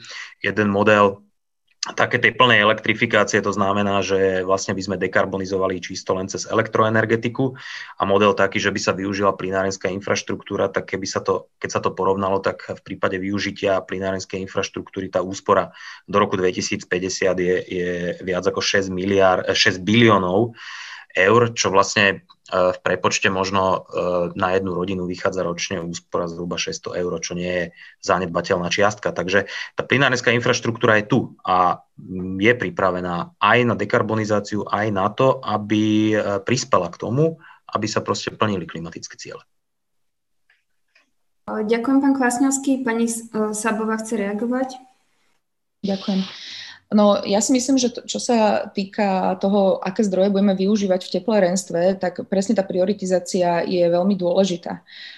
my dokážeme obrovské množstvo tej energie ušetriť, čiže to by sme mali spraviť ako prvé, potom sa pozrieť na rozvody, kde vieme zase opäť ušetriť a potom sa pozrieť na e, lokálne zdroje, ktoré tu my máme k dispozícii a pozrieť sa, čo vieme nahradiť e, z nich a až následne prechádzať k technológiám, ktoré sú stále fosílne technológie, ako napríklad plyn. Uh, to je podľa mňa uh, dáva zmysel aj v tom, že, že na Slovensku naozaj máme napríklad geotermálne zdroje, máme rôzne zdroje energie, ktoré vieme lokálne využívať a znižiť tak našu energetickú závislosť z Ruska. A pretože to je opäť tá, to, to, čo ja tak rada spomínam, je tá komplexnosť, kde sa musíme trošku na to pozerať aj z toho globálnejšieho hľadiska. A tam platí, že my síce nemáme dostatočne dobrý výskum spravený na to, uh, aké emisie vznikajú pri ťažbe a prepravovaní plynu, pretože sme sa tak veľmi sústredili na to uhlie, že trošku sme zanedbávali túto oblasť. V každom prípade už sú prvé štúdie, uh, ktoré hovoria o veľkých únikoch, ktoré tu vznikajú a ktoré vlastne pri zarataní týchto únikov a prerataní na ekvivalent uh, CO2 E, na megawatt hodinu sa dosť výrazne doťahuje ten plyn potom na, na uhlie. Čím ja netvrdím, že teraz zo dňa na deň musíme samozrejme to si nikto tak nepredstavuje, vypnúť alebo rýchlo, rýchlo nahradiť ten plyn, ale keď máme iné možnosti, pozrieme sa na tie, ktoré sú nízkoemisnejšie, pretože tie, tu máme nejakú hierarchiu toho, že čo je nízkoemisnejšia technológia a naozaj rátajme s tým, že ten, tá prechodná technológia by mala byť naozaj prechodná a to už malo byť niekoľko rokov dozadu. Teraz sme už mohli byť niekde inde, keby sme to trošku inak vnímali. A naozaj sa pozerajme na to, že z globálneho hľadiska tie emisie o, majú veľký vplyv a to, že my tu spotrebujeme rúsky plyn, znamená, že niekde inde v podstate emitujeme pomerne veľké množstva metánu, ktoré nie sú dostatočne dobre zmerané. My uvidíme ešte v následujúcom období uh, tie ďalšie štúdia prieskumy, ktoré prinesú snad nejak viac, viacej pohľadu do tohto, ale už teraz vidíme niektoré, ktoré naozaj hovoria o, o tom, že ten plyn nie je až taká zelená technológia, ako je niekedy predstavovaná a je síce možno te, podľa súčasných dát nízkoemisnejšia, ale nie je nízkoemisná. My v súčasnej dobe pri tempe, ktorou musíme znižovať emisie skleníkových plynov, aby sme zabezpečili, o, že sa neoteplí do 1, teda teda nad 2 stupne Celzia, ale ideálne do 1,5 stupňa Celzia globálne, už máme tak málo času, že bohužiaľ na takéto naše pomaličké postupovanie, ktoré sme tu zvyknutí na Slovensku, nemáme čas. A špeciálne v prípade, kedy my máme tie iné možnosti, tak ich využívajme, pozrime sa na ne, pozrime sa, čo nám Slovensko ponúka, kde vieme najskôr ušetriť, aj lokálne, aj proste v tých sieťach. A potom sa pozrieme, aké zdroje tu máme, ktoré vieme dať do projektov, kde sa aj v súčasnosti hovorí o plyne, ale mohol by to byť niečo iné. Ďakujem veľmi pekne. Niekto chce reagovať? Ja by som mohol zareagovať v krátkosti. Ďakujem, krátko áno. Ja by som len k tomu chcel povedať, že Európska komisia pred niekoľkými dňami prijala metánovú stratégiu, keď sa rozprávame teda o tých metánových únikoch a metánových emisiách. Čo sa týka Slovenska, tak Slovensko je hlboko pod priemerom Európskej únie aj svetovým. Tie úniky sú ročne menej ako 1,5 Napriek tomu plynárenstvo nad E, detekovaní týchto únikov a na ich likvidácii dôkladne pracuje. A táto stratégia aj hovorí o tom, že čo sa týka energetiky a plynárenstva, ten, ten posun je tam dosť významný. A aj, povedzme, environmentálne, mnohé organizácie hovorili, že tá stratégia nerieši pôdohospodárstvo, kde je o mnoho väčší problém uh, s týmito metánovými emisiami. Takže v tomto smere si plynárenstvo snaží robiť svoju domácu úlohu a nie je to niečo, čo zanedbávame alebo nás nezaujímalo, ale naozaj máme to aj v nejakých záväzkoch. A úplne posledná vec k tej závislosti e, z Ruska. Slovensko tým, že je už poprepájan, dá sa povedať, na všetky svetové strany, čo sa týka e, dovozu zemného plynu, tak my ten plyn už môžeme dovážať prakticky od hoci kial. Akurát teda vždy je tam tá téma ceny a možno, že to Rusko akurát vychádza najvýhodnejšie. Ďakujem veľmi pekne, pán Kvasnovský. Na druhej strane ak dovážame ten plyn uh, od niekadeľ inám, tam nevieme kontrolovať, aké tie emisie uh, metánu sú. Uh, ste sa aj zmienili uh, vlastne ako možnosť dova, do, dovaz, dovážania uh, skvapalneného plynu zo Severnej Afriky. Uh, podľa najnovších uh, vlastne údajov ktoré Európska únia má, patrí Severná Afrika medzi oblasti s najväčšími únikmi metánu pri ťažbe plynu. Ešte nechám pani Sabovu, ktorá chcela rýchlo reagovať.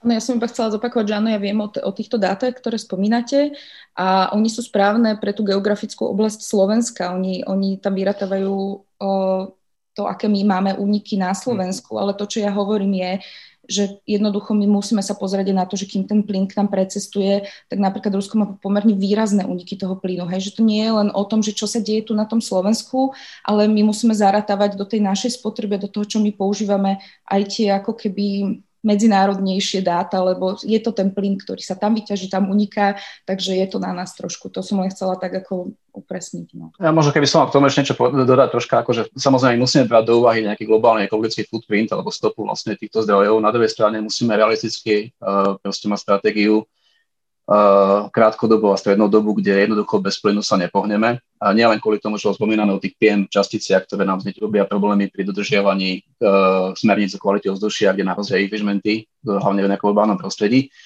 Z môjho pohľadu ja si určite žil predstaviť, že proste Slovensko môže mať veľmi nejaké horizonte nejakých, možno nejakých 10 rokov úplne iný pomer obnoviteľných zdrojov energie s tým, že ten, ten základný, na, základný baseload vlastne elektriky budú javať uh, jadrové elektrárne, nech som tu zase ďalšie diskusie o tom, čo ako, aký je, nakoľko sú jadrové, jadrové elektrárne, uh, elektrárne realistické, ale musíme vychádzať realisticky z toho, aký je mix vlastne momentálne na Slovensku. Ten mix je daný určitými historickými a surovinnými zdrojmi, Myslím si, že pri trocha ambicióznej stratégii sa môže Slovensko posunúť pomerne rýchlo do veľmi vysokého uh, podielu obnoviteľných zdrojov, hlavne energie, ale možno aj tepla, s tým, že ten, to, ten zemný plyn uh, asi jeho rola proste strategicky sa bude určite znižovať. Dostane samozrejme palivo, pretože jednoducho nevieme nahradiť momentálne obnoviteľnými zdrojmi uh, hlavne oblasť teplného hospodárstva, kde tá úloha plynu bude proste stále veľmi silná bude veľmi silná zeme aj pri uhlíkovej stratégii, pri, pri uh, hydrogéne, pri vlastne prechode na, na, na vodíkové palivo, na vodík vlastne v budúcnosti. Ale musíme to brať vlastne ako realisticky, ako v podstate ako prechodné palivo, ktoré uh, z rôznych dôvodov uh, dúfajme teda, alebo tie stratégie mali sme k tomu, aby sa jeho podiel znižoval vlastne priebehu nejakých 10-15 Ďakujem veľmi pekne, pán Filčák. Uh, áno, toto asi mnohým chýba, lebo zaznievajú také hlasy, že ak povieme A, to znamená využívať fosílne paliva nejakým prechodovým spôsobom krátkodobého hľadiska, musíme povedať aj B, a to znamená zvoliť si aj nejakú stratégiu postupného utlmovania. Teraz by som sa ale rada presunula k ďalšej téme, ktorá tu bola už z rôznych uhlov nakusnutá. A to je téma vlastne absorpčnosti prostriedkov, ktorá je na Slovensku veľmi kritická, je kriticky nízka. A toto je, môžu odpovedať všetci panelisti, ale snažím sa využiť pani Vášakovú, jej prítomnosť, ktorá bude musieť bohužiaľ odísť okolo 11.15. A vlastne ako, ako je, je nejaký plán, alebo akým spôsobom um, sa rozprávate aj na vláde alebo pri tvorbe teda, alebo finalizácii toho národného plánu reformiem o, o tom, ako tieto prostriedky budú čerpané. Sú v súčasnosti aj vy ste povedali, že sú nedostatočné administratívne kapacity, že to je riziko pre čerpanie týchto peňazí. Ako, dá sa to nejakým spôsobom tomu pomôcť, aj napríklad prostredníctvom financií z plánu obnovy, či, neviem, na nejaké budovanie kapacít, otázka, ktorú sme dostali od diváka. Pomohla by hĺbková reforma štátnej správy, a, alebo to bude súčasťou jednotlivých čiastkových reforiem? Ďakujem. Ale kľudne reagujte aj o, ostatní. Ďakujem. Dobre. Administratívne kapacity verejnej správy a hĺbková reforma verejnej správy je spomenutá v časti 7 verejnej inštitúcie.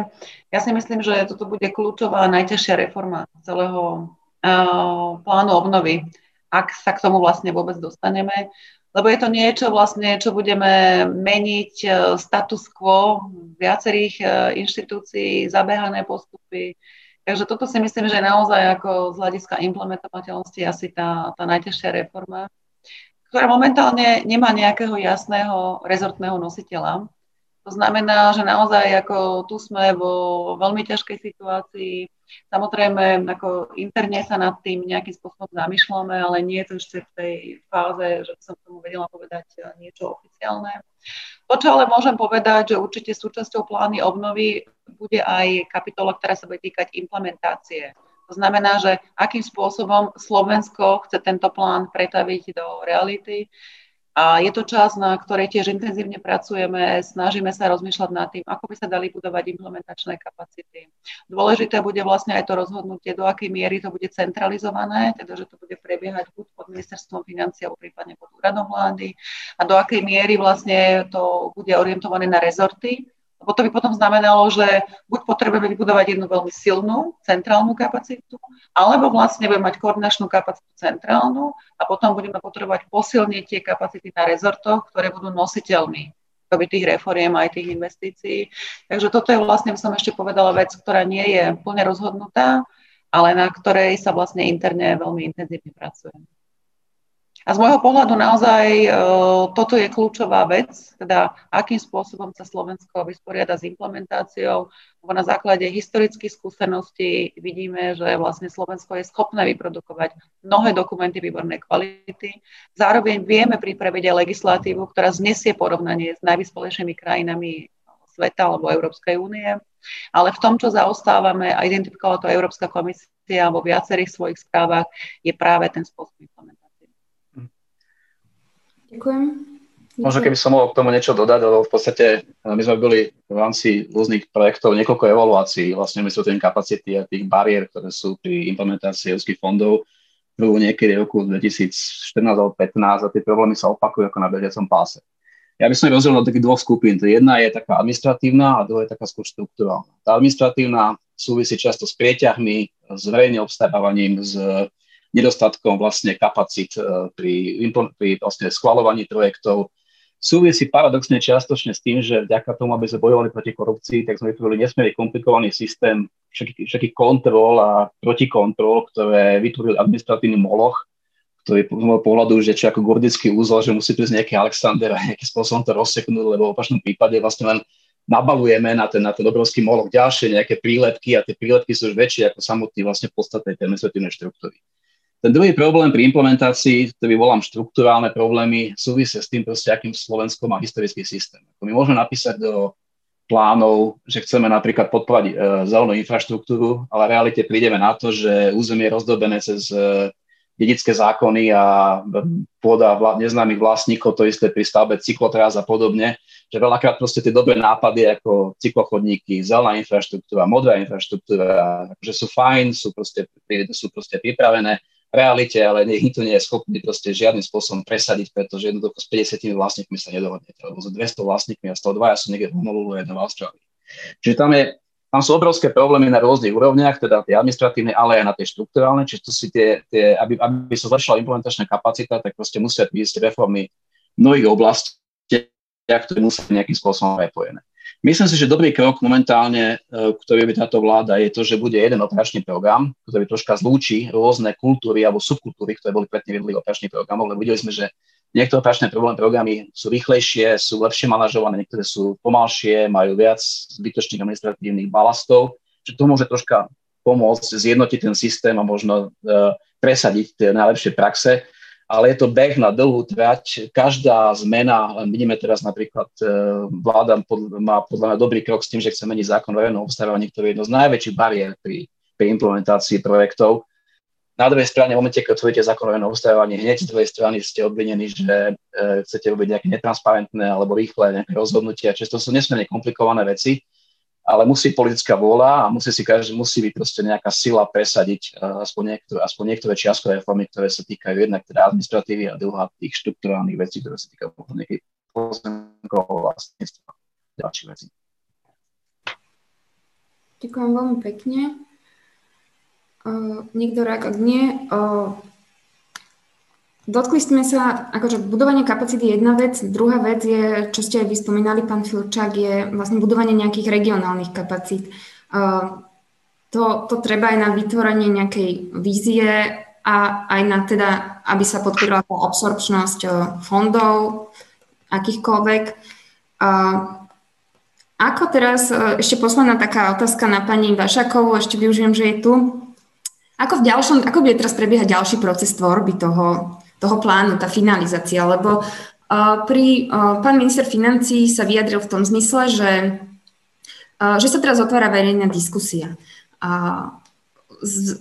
Už v priebehu, v priebehu augusta, septembra zaznievali rôzne hlasy z regionálnych úrovní, starostovia sa ozývali, že ne, necítia sa byť súčasťou tohto procesu. Podobne aj um, zástupcovia priemyslu uh, hovorili, že neboli, neboli dostatočne zapájani, že ich požiadavky neboli dostatočne reflektované. Uh, teraz vlastne prichádza nejaká verejná diskusia. Uh, ako, ako, preto myslím si, že aby, ako ste vy zmienili, že ten ten pocit vlastníctva tohto plánu je veľmi dôležitý na to, aby si vlastne ľudia ho osvojili ako, ako svoj. A, a na toto je dôležité, aby bol otvorený, aby to bolo participatívnym spôsobom vytvorený dokument. Pani Vašaková, ako, ako plánujete nastaviť vlastne tento proces, aby, aby ctil princípy napríklad otvoreného vládnutia, participácie a zapojenia všetkých, všetkých reprezentantom všetkých sektorov, aby bol čo najviac vlastne, aby si ho teda mohli oni osvojiť. Ďakujem. Ďakujem veľmi pekne za otázku a túto otázku teraz dostávame z viacerých zdrojov, že ako vlastne budeme postupovať ďalej. Je to vec, ktorú ako nemáme, ešte by som povedala, že úplne presne interne vyhodnotenú, ale v také kroky, čo môžem spomenúť, tak zriadili sme generický mailbox plán obnovy, kde sme už obdržali relatívne veľa podnetov, ktoré sa snažíme v rámci možnosti riešiť. Plánujeme spraviť web stránku, kde by sme vlastne informovali o rôznych podujatiach, kde sa zúčastňujú predstavitelia ministerstva, kde by sme dali hlavné dokumenty, ktoré sa týkajú plánu obnovy, kde by sme prípadne informovali o plánovaných podujatiach a pripravujeme vlastne aj celú som povedala, že takú sériu diskusí s rôznymi stakeholdermi, teraz odbornou verejnosťou, ale toto vlastne ešte všetko nie je v takej fáze, že by som o tom vedela úplne konkrétne informovať. Ale je to samozrejme vec, ktorú berieme vážne a vlastne aj kvôli tomu budem musieť odísť teraz, lebo máme poradu s ministrom, kde okrem ako tej obsahovej stránky, tak riešime presne vlastne aj tieto komunikačné aspekty a celú túto vlastne by som povedala ako participáciu tak odbornej ako aj širokej verejnosti. Takže ďakujem veľmi pekne za pozvanie, ďakujem veľmi pekne Euraktivu za, by som povedala, že veľmi dobre zvolenú diskusiu a zároveň ďakujem aj e, všetkým, ktorí ste sa zúčastnili. Vidím, že naozaj táto téma má veľkú odozvu Vidím, že je prihlásených okolo 70 účastníkov, takže naozaj som veľmi rada, že Slovensko má záujem o reformy a Slovensko má záujem o to, aby sme sa posunuli ďalej v oblasti konkurencie schopnosti a zlepšovania života. Takže ďakujem veľmi pekne a prajem ešte príjemnú diskusiu. Ďakujem, ďakujem pani Vašaková, že ste prijali naše pozvanie a dovidenia niekedy, nakedy. Um, Veľa otázok, ktoré dostávame cez Q&A, aj ktoré sme dostali od uh, účastníkov, uh, vlastne smerujú uh, vlastne do takých akoby dvoch prúdov. Jedna, jedna časť uh, otázok je o tom, že, že jednoducho budeme si musieť nejakým spôsobom vybrať, čo podporujeme. Ako som už povedala predtým, že tie uh, finančné zdroje sú obmedzené a zaznievajú tu hlasy, že uh, neoverené technológie, ako je napríklad vodík, alebo teda nie, nie neoverené, ale nie ešte rozvinuté technológie budú stať peniazy, veľa peňazí a uh, jednoducho pohltia peniaze, ktoré by už teraz v tomto štádiu mohli byť nasmerované do nejakých uh, obnoviteľných zdrojov energie, ktoré sú bezemisné. Uh, tu spomínajú tu účastníci diskusie napríklad geotermálnu energiu a Chápem, pán Filčak, že vy ste hovorili o tom, že dôležitý je teda ten predpoklad tej prepojenosti sieti. A ako, ako vnímate túto vlastne dualitu týchto argumentov, že uh, Európska komisia vlastne chce akoby nehať všetky uh, dvere otvorené pre využitie čo najviac, najväč, najväčšieho množstva technológií. Na druhej strane tie zdroje sú obmedzené. Kľudne reagujte aj ostatní mhm. speakery. Ďakujem. Uh, Samozrejme, že, to, že, že ten, ten spektrum podpory je takto, je, je, je, záleží v konečnom dôsledku na, na každej krajine. Čiže Slovenská republika má manevrovací priestor, kde si môže vybrať, ktoré sú prioritné oblasti, kde má nejaký, kde má nejaký napríklad uh, potenciál. Konkrétne napríklad v niektorých technológiách ako týchto uh, vodíkových, tam to neznamená, že Slovensko bude investovať teraz do vedy výskumu masívne do vodíkových technológií. Možno, že bude čiastočne takéto kapacity, ale určite napríklad budeme ťažiť spoločný výskumný projekt Európskej únie cez Horizon 2020 a cez ďalšie mechanizmy. Čiže tam nevidím, že by tam teraz nejaká bola veľká snaha dať nejaké veľké peniaze do, do, do vodíkových technológií. Skôr si myslím, že to, ak, ak Slovensko bude do ich prípravy zapojené, tak skôr si myslím, možno niektoré vedecké týmy zo Slovenska budú v rámci nejakých konzorcií spolupracovať. Pri tej implementácii to je ešte stále všetko ďaleko, takže som sa nepúšťal. Čo sa týka vlastne obnoviteľných zdrojov energie, naša skúsenosť e, z hodnotenia vlastne implementácie obnoviteľných zdrojov energie je tá, že ten trh dokáže vygenerovať pomerne značné množstvo zdrojov, teda pokiaľ sú dve podmienky. Pokiaľ je teda zaručené, že vás pripoja do siete a že, vás, e, a že máte garantované výkupné ceny, ktoré vám umožňujú kalkuláciu e, vášho ekonomického modelu. Ak by toto štát zabezpečil, tak si myslím, že ten, to, ten podiel obnoviteľných zdrojov bude rásť, bude rásť signifikantne a nepotrebujete ani dávať granty nejakým subjektom na to, aby stavali panely. Zase na druhej strane, ak, ak dávať nejaké podpory grantové v rámci, v rámci európskych peňazí, tak to by som videl primárne do verejného vlastníctva. To znamená školy napríklad, alebo samozprávy, pre mňa je ideálom to, čo vidíme v Rakúsku, že napríklad nejaké mestečko alebo nejaká obec alebo nejaký súbor nejakých obcí sa rozhodne, že spoločným spôsobom prejdú na 100% obnoviteľných zdrojov, investujú do toho, uh, ten, ten nadbytky svojho, svojej, svojej energie predávajú do siete, zisku z toho potom subvencujú školy alebo lokálne divadlo alebo klub malých mamičiek a podobne. To sú také tie ideálne modely, kam sme mali, mali smerovať. Čiže pre mňa akože jedno obnoviteľné zdroje zabezpečiť, aby fungoval trh a zároveň použiť časť tej podpory na opatrenia, ktoré by som videl oveľa širšie ako obnoviteľné zdroje, videl by som ako také v podstate ekologicko-sociálne opatrenia pre, pre nejaké samozprávy alebo pre nejaké verejné, verejné nejaké inštitúcie a spolky.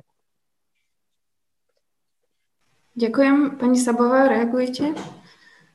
Ja úplne súhlasím a ja si myslím, že tu na Slovensku ten rozvoj obnoviteľných zdrojov jednoducho stagnuje a naozaj jeden z tých dôvodov, prečo stagnuje, je, že je, my máme neuveriteľné množstvo prekážok k tomu, aby si ľudia, ktorí chcú si pripojiť obnoviteľné zdroje energie, napríklad aj na svojich obydliach alebo samozprávy a podobne, čo sú naozaj asi tie najlepšie riešenia, aby uh, to mohli urobiť a aby sa im to v konečnom dôsledku oplatilo.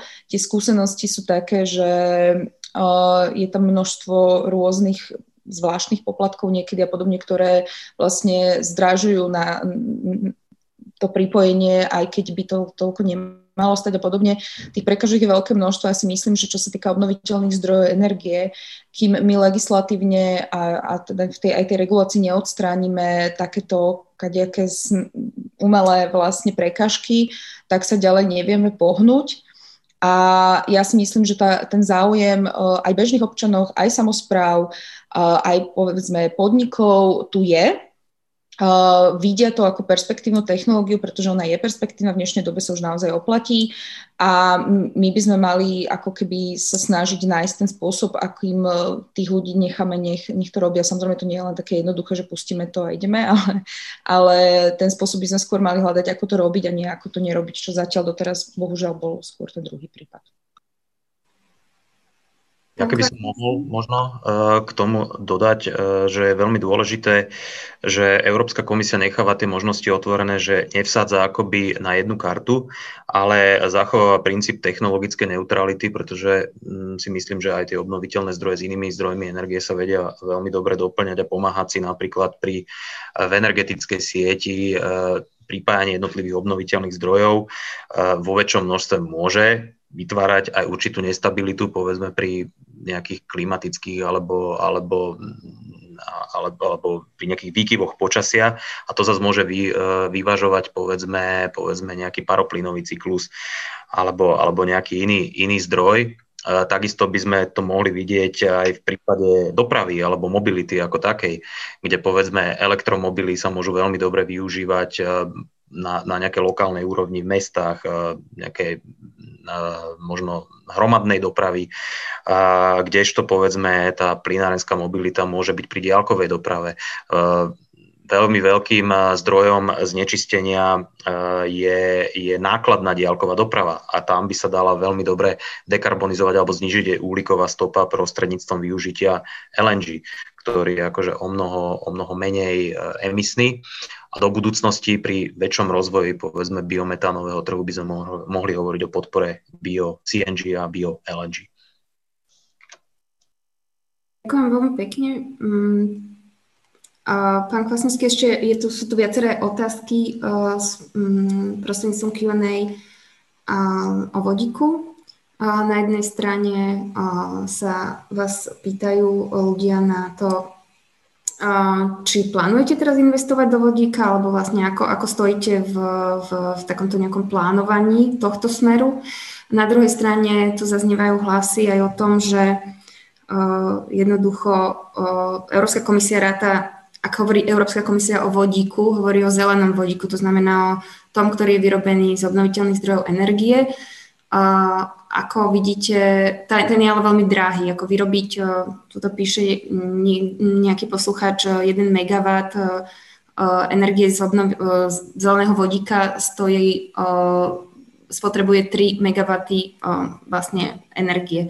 A ako vidíte, prosím, kratšie a potom už pristúpime k záverečnému kolu. Ďakujem. Áno, tie čísla sedia. Momentálne výroba zeleného vodíka nie je ekonomicky e, rentabilná. Do akej miery e, sa to zmení do budúcnosti, ukáže až čas. E, Európska komisia prostredníctvom svojich stratégií vydáva trhu určitý signál, že chce do budúcnosti alokovať do výskumu vodíkových technológií väčšie objemy financí.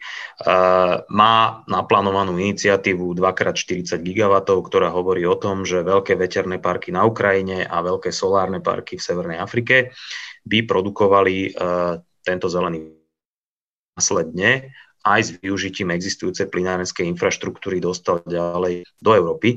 A samozrejme tam potom je do budúcnosti dôležité aj prispôsobovať e, túto infraštruktúru na prepravu a distribúciu vodíka. E, taká analýza 13 plinárenských spoločností, prevažne zo západnej Európy, hovorí o tom, že dá sa na to využiť 75% existujúcej infraštruktúry a zhruba štvrtina by sa musela postaviť na novo. Je veľmi pravdepodobné, že niečo podobné by sa týkalo Slovenska, pretože e, do tohto prieskumu bola zahrnutá aj Česká republika a ten český a slovenský plinárenský systém je, je veľmi podobný. Takže rentabilita zeleného vodíka sa ukáže dá sa povedať možno o nejakých 10-20 rokov, aby sa vytvoril nejaký zmysluplný a ekonomicky efektívny trh, ale dovtedy bude potrebné veľa investovať napríklad do výskumu a vývoja. Ďakujem vám pekne. Častokrát vlastne teraz tieto požiadavky, ktoré so sebou prináša, prinášajú ciele, klimatické ciele a ciele uhlíkovej neutrality, tak sa to trošku dostávajú do úzadia kvôli situáciu, situácii ohľadom COVID-19. Aj včera sa predseda parlamentu vyjadril v tom zmysle, že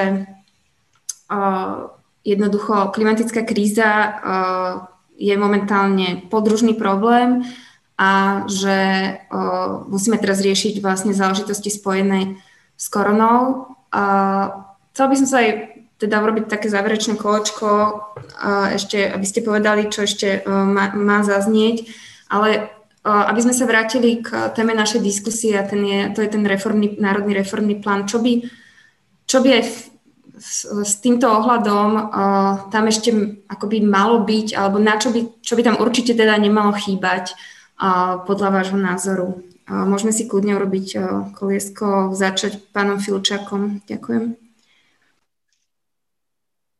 Dobre, no takto. Ten plán sa volá Národný integrovaný reformný plán.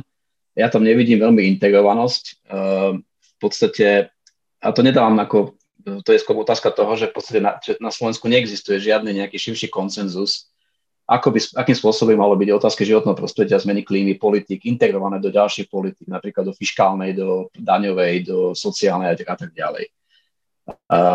Čiže my nemáme koncenzus ako napríklad Nemecku. Nemecku je jedno, či, sa, či, či je pri vláde e, Merkelová, alebo tam budú presnenskí demokrati, ale viac menej tá koncepcia, akým spôsobom krajina bude smerovať volikovej neutralite, čo bude robiť, akým spôsobom bude subvencovať alebo desubvencovať niekde zdroje energie sú vlastne dané a tie reformy, ktoré robia, majú nejaký dlhodobý zámer.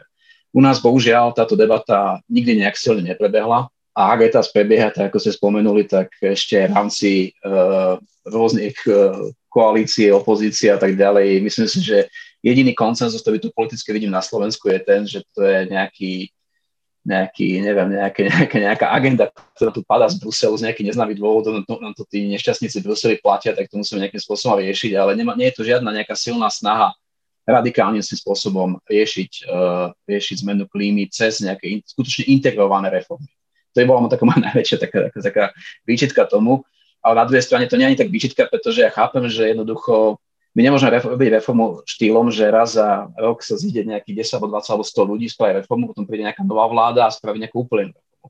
To mal byť nejaký koncenzus o dlhodobom smerovaní.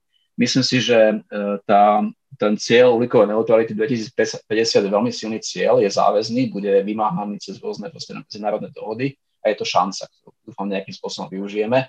A tá, tá kríza, ktorá sa týka korony, by nemala zastierať to, že dúfame, korona svoj, svoj raz nejakým spôsobom odíde, ale bude vakcína, ale tieto problémy, ktoré sa týkajú zmeny klímy, tu budú stále a budú stále vypuklejšie.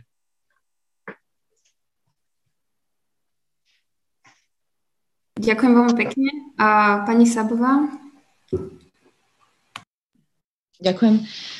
Mm, no, ja by som ešte povedala, lebo teraz mi pán Filčák zobral niekoľko myšlienok, tak veľmi dobre. A v každom prípade, ja by som aj povedala možno trošku aj v súvislosti s tým, čo povedal včera pán predseda parlamentu, je to, že my pri koronakríze ako keby rozumieme, že tie opatrenia, ktoré urobíme dnes, sa objavia o dva týždne alebo nejakých 10 dní, že či nám fungujú alebo nám nefungujú a že to nie je zo dňa na deň a že aj to bude nejaká, nejaký postupný pokles a nespadne nám to zrazu, to bude všetko vyriešené. Hej. A klimatická kríza je ale veľmi podobná vec, uh, kde akurát sa bavíme o oveľa, oveľa väčšom časovom rozmere, kedy musíme urobiť, ani nie tak, že kedy sa to stane, ale skôr, že kedy musíme urobiť tie opatrenia, že oveľa skôr. A potom je to oveľa komplexnejšie, nestačí nám zostať doma a musíme sa naozaj pozrieť na uh, všetky možné oblasti, kde my vieme rôznymi krokmi prispieť k znižovaniu emisí. A tých oblastí je naozaj veľa. Samozrejme, že sú tu veľké prioritné oblasti, kde vidíme veľké emisie, ale my musíme sa pozerať komplexnejšie na to, že kde všade, sa, kde všade vieme tomu pomôcť. Či už je to polnohospodárstvo, či už je to obhospodarovanie krajiny, starostlivosť o ňu, či už sú to rôzne iné veci, naozaj vieme nájsť tie spojitosti s, s ochranou klímy v takých oblastiach, kde niekedy nám to možno ani nenapadne na prvýkrát. Čiže je veľmi dôležité sa na to pozerať, je veľmi dôležité to neodsúvať, pretože uh, jednoducho nás to dobehne a uh, my sa veľakrát v poslednom čase sme aj počuli o také vyjadrenia, že uh, mali by sme si nechať spraviť ako nejakú analýzu, koľko nás to bude stáť a uh, čo, čo to čo to vlastne znamená a až potom príjmať nejaké cieľa, až potom robiť nejaké kroky.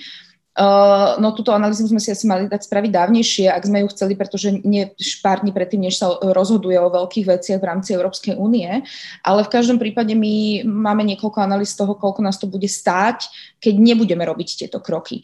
Jednoducho uh, ne, neriešenie klimatickej krízy prinesie veľké ekonomické škody. My nemáme na výber, buď to budeme robiť a budeme sa ich snažiť zmierniť a vlastne tie investície do toho nám prinesú benefity v podobe nového nastavenia možno fungovania našej krajiny alebo aj Európy, alebo to nebudeme robiť a nebudeme do toho investovať a vráti sa nám to z inej strany, kde budeme pociťovať veľké následky a veľké veľké straty, ktoré už aj dneska cítime v polnohospodárstve, eh, pri záplavách, pri suchách, eh, v zdravotnej starostlivosti. To sú všetko ako keby čísla, ktoré veľakrát do toho nerátame a nevidíme ich, ale súvisia s tým a budú sa zhoršovať.